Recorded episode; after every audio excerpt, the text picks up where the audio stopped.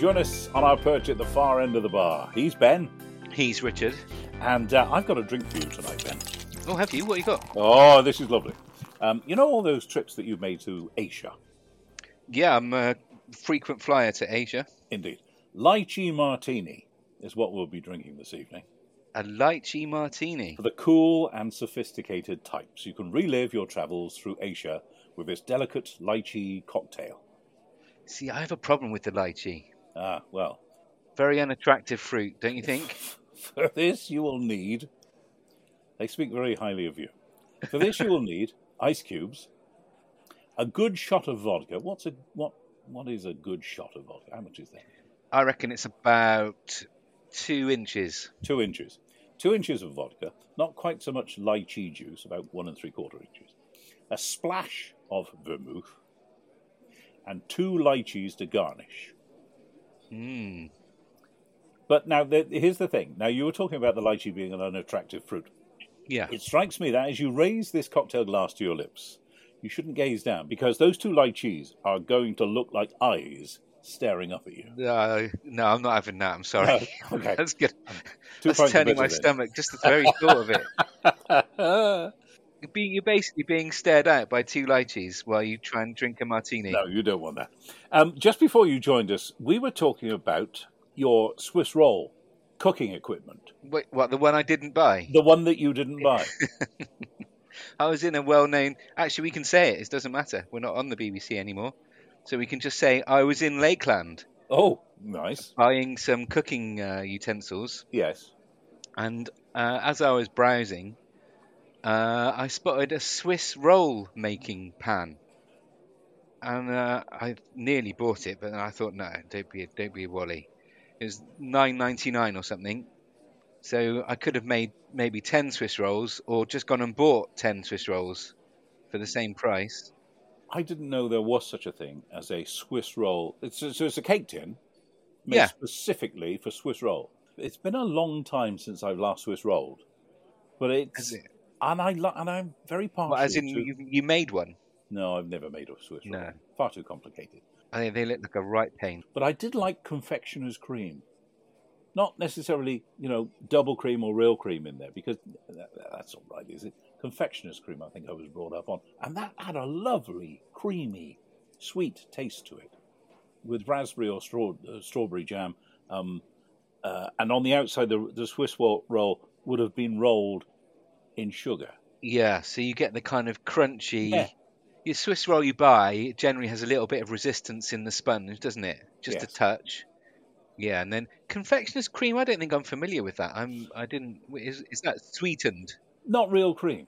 Oh, like out of a squirty can, or No, no, no, no. This would this would be um, something that they made in tubs. We had a wonderful local bakery um, where I grew up in our village, and they, they had two or three bakers' shops. Uh, but they made the most fantastic cakes. Everything was made at the bakery. Obviously, nothing was bought in, uh, and and uh, a, a baker's van would would deliver bread when I was growing up.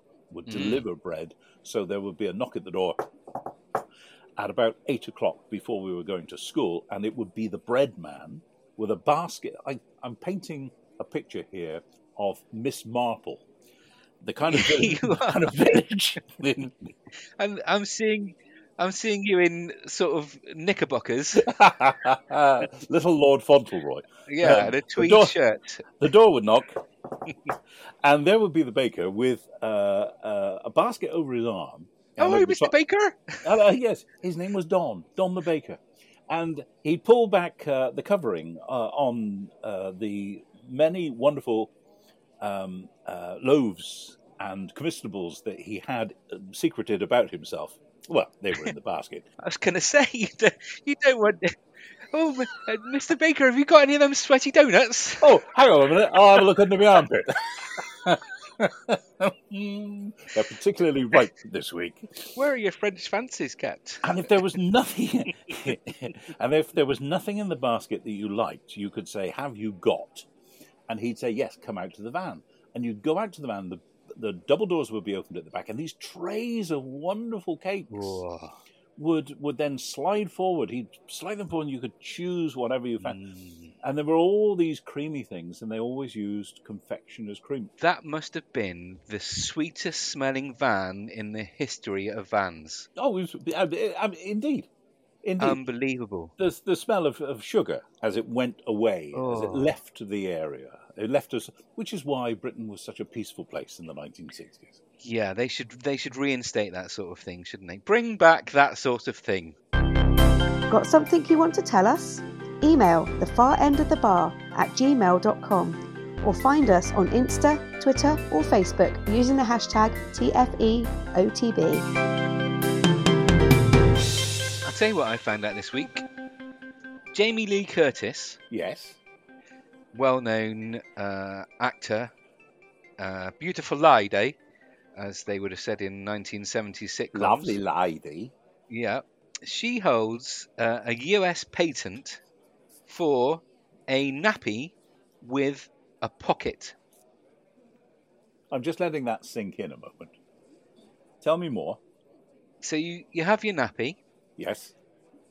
a pretty average looking nappy, but her idea, the genius, was to add a little pocket on the side where you could place your wet wipes and the other sort of bits and bobs you, you, use when you're changing a, a baby's nappy.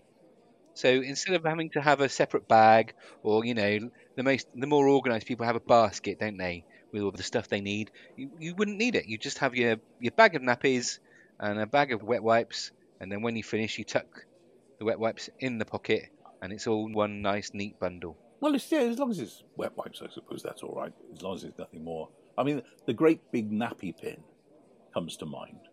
Um, that great big safety pin with uh, with a coloured end, blue or pink, depending on whether it was a boy or a girl. In those days, when we used to stereotype in that way, but a great whopping great big pin that would hold together a terry toweling nappy. Um, we're not talking that. We're talking we're talking um, the sort of thing that you would buy in their hundreds. Big pack of nappies would come home and they've all got a pocket. Is that right? Yes, yeah. Uh, but she had the patent, and then um, she went to the manufacturers to say, "This is a brilliant idea. I think you should buy this patent off me." But she insisted uh, that it had to be biodegradable. Good for her. The pocket or the whole nappy? Um, the whole thing, and I think this is where they ran into trouble because Oh, the the manufacturers couldn't or didn't want to make them bi- biodegradable because they were too expensive then. So they, it never actually took off. So they weren't ever put into production. But she did have the idea in the first. So place, she didn't make I- she didn't make any money out of this. Then. No, I don't think she ever did. She maybe she should try again. And but sometimes if you don't make them um, for a certain amount of time, the patent lapses, doesn't it? So maybe it's out of. Uh, out of Having time never had a patent, uh, I'm not aware of the etiquette surrounding think- said things.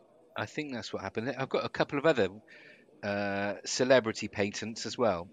Okay, This- all right. This this one's right up your street, I reckon. Francis Ford Coppola. Director of The Godfather, yes. Yeah, probably it could be said the godfather of movie directors Hmm. in many ways. He invented the Scratchmaster shirt. So this was a garment that you put on, and on the back was a graphic which diver- divided the uh, the area of your back into quadrants, and that corresponded to a map on the front. And when you had an itchy back, and you were asking your beloved or whoever to come and scratch your back for you, instead of having that awkward conversation where you say it's just to the right of the shoulder blade, down a bit. No, no, not there, up a bit. No, no, across a bit. No, no, down a bit. So he would just give you a You'd- quadrant to scratch. You'd say, yeah, B7. Ah! And the person scratching your back would find B7, give you a good scratch, and the whole thing was over and done with in a jiffy. so he basically invented this whilst playing Battleship. I reckon it was a cross between battleships and Twister. That's uh, that's how he came up with that. I reckon. Oh, that's wonderful. That shirt would have kept him because he he um, he had a vineyard. He would have made more money out of the vineyard than that shirt. I would suggest. Yeah, I mean, if the, if the wine was good, but I mean, I'd buy that shirt, wouldn't you? It'd be very No. useful to have around. No. I would not buy. If you had like the measles or chickenpox or some other itch-causing uh, disease, Oh, that, yes, but the last thing you, the, I, I, if you've ever had, did you ever have the chicken pox? and when I was very young, I don't Right, remember the- it. the- what was the f- thing that your mother always said? Don't scratch. Yeah, true. Well, in that case, you could use the shirt to say, "Don't scratch me there." B, Oh, right. B8. B8, don't not do. scratch B8. Um, I got one more for you. Go on one then. more celebrity Go patent. Prince, the musician, yes. The- the the king, Prince, the the, The King Don. Prince.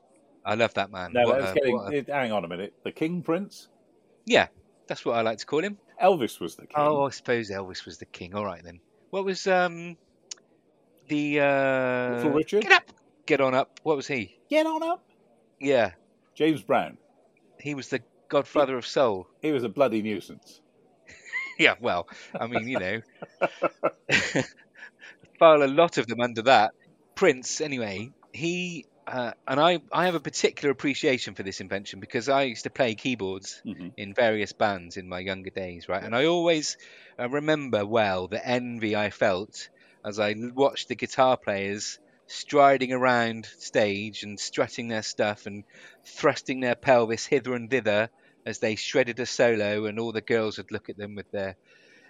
Anyway, Prince thought, I want to be able to do that. He could obviously do that with a guitar. He's one of the Mhm. best guitar players that ever lived. Mhm. Not uh, not often given credit for the amazing uh, ability he had he had as a guitar player, but um, there's actually if you look up online, there's a video of him playing in a kind of super group when they used to do that sort of thing uh, for um, George Harrison when he died. They did a little tribute over in the states. If you check out that on YouTube, Prince performing George Harrison tribute, that is one of the most amazing electric guitar solos you could ever see. And he's with all these other amazing musicians, and they're basically watching him with their mouths open in just bewilderment at the uh, the brilliance of the man. Um, anyway, he decided, that, although he could do that with a guitar, he also wanted to be able to do it with a keyboard. So he um, invented his own version of the keytar, which is the little uh, you will will have all have seen them now, the little sort of mini keyboard almost that you can hold with a strap round your shoulder, so you can play it like a guitar. And it has a neck like a guitar. Yeah, He invented that. I thought. I thought uh, those those Well, were around a long time before he came on the scene, weren't they? I couldn't establish whether he invented the thing or I think what he did was he invented a specific version of it. But he came up with he definitely came up with the best name for it. Which was, Prince named it the Purple Axe. of course, there you are.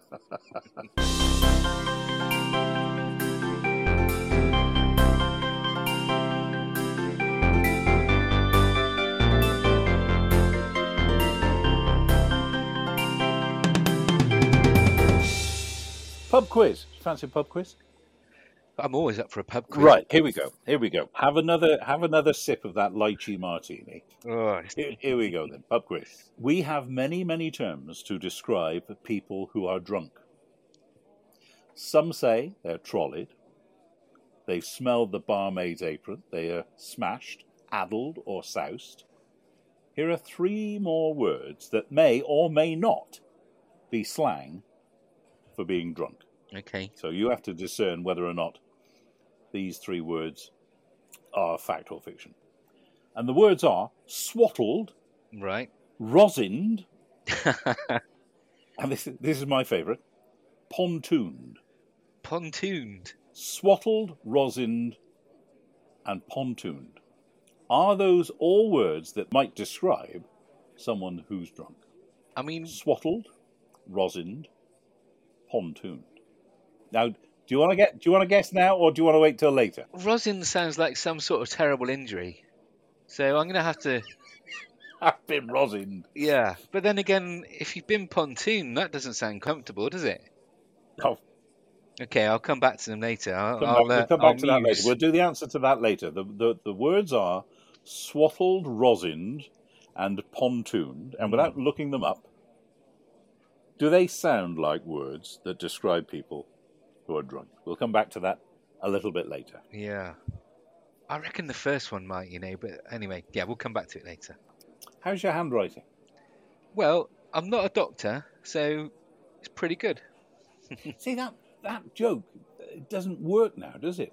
Because when you get a prescription at the uh, surgery, it's all printed out. Yeah. You don't have a doctor's pad where they used to write illegible things on. I mean, it was just scrawl. And you'd hand it to the pharmacist and he'd just decipher whatever it was that the doctor had written on there. Yeah. Uh, God only knows how they managed to do that. But of course, and that, that was funny. One of the great cartoons was uh, when the doctors went on strike and they all had placards, handwritten placards, and no one knew why they were on strike, which is a great, which is a great cartoon. Very funny. Why? Why are you asking about my handwriting?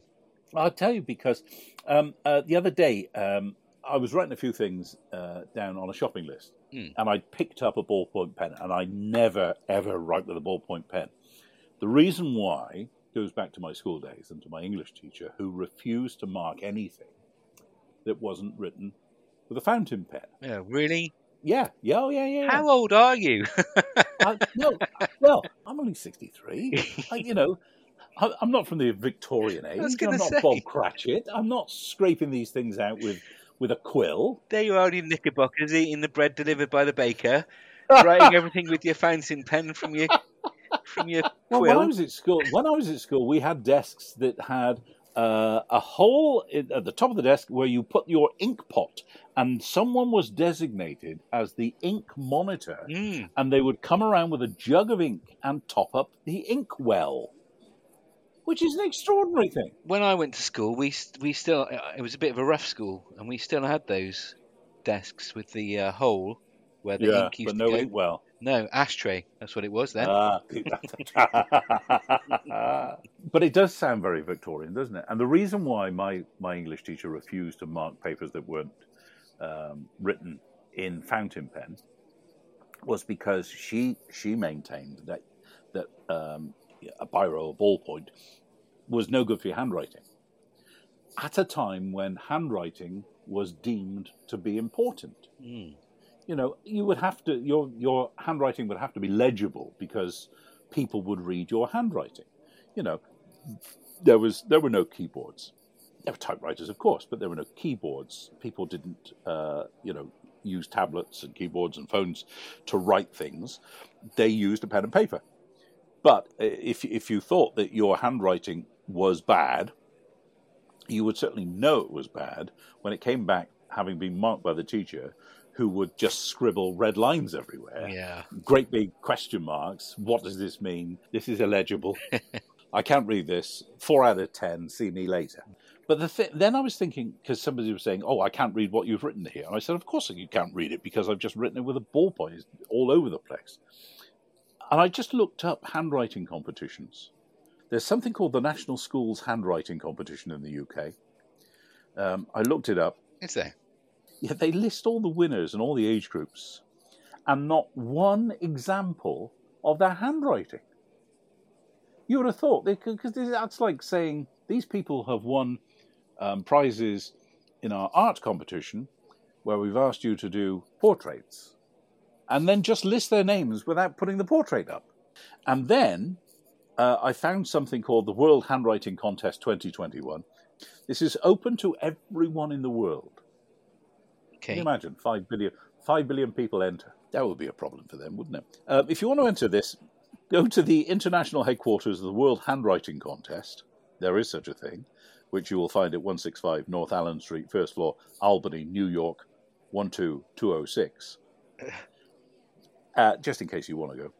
Um, and the par- past participants are allowed to enter. So if you've been in before, you can go back again. Right. However, if you've won three times, you can't. Oh. Sling your hook. We don't want you anymore. So, do you get to keep the trophy then? Like, if you win the World Cup three times, If you're a three-time winner, you you, you get the, to keep the pen. the pen. Uh, you you have to go and dip your pen elsewhere if you won it three times. The sponsors this year, Do they like insist this. on a particular type of pen? No, not at all. Or pencil- They you they can use just pencil? they uh, you can use any form of calligraphy at all, any instrument, as long as it's legible. Right. Sponsors this year, Frank Smith, who is a signsmith. We would call him a sign writer, a signsmith and a calligrapher. Hmm. They, he will provide calligraphic certificates to each of the winners as a prize. Mr. Ashok Batra is a lifetime Triple Crown winner of the World Handwriting Contest. Show off. He contributes one writing instrument a high quality pen of his choosing. Oh, really? What's There's- the winner? Theruvenga Dam Madana Gopal, a skilled calligrapher and another lifetime Triple Crown winner of the World Handwriting Contest, Another who will be contributing one writing instrument, a high quality pen of his choosing. Are they all? Are they all contributing a high quality writing instrument?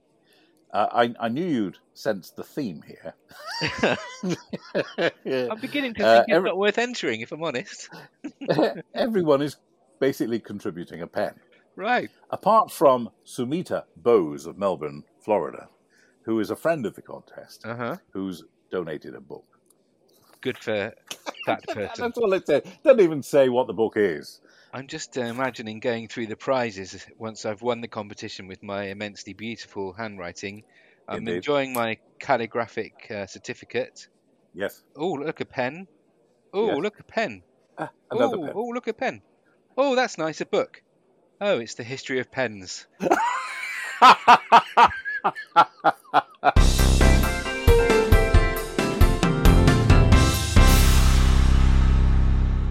Should we do the answer to the pub quiz? Yes, I've been ruminating over this. Oh, good. I like a ruminator. Hmm.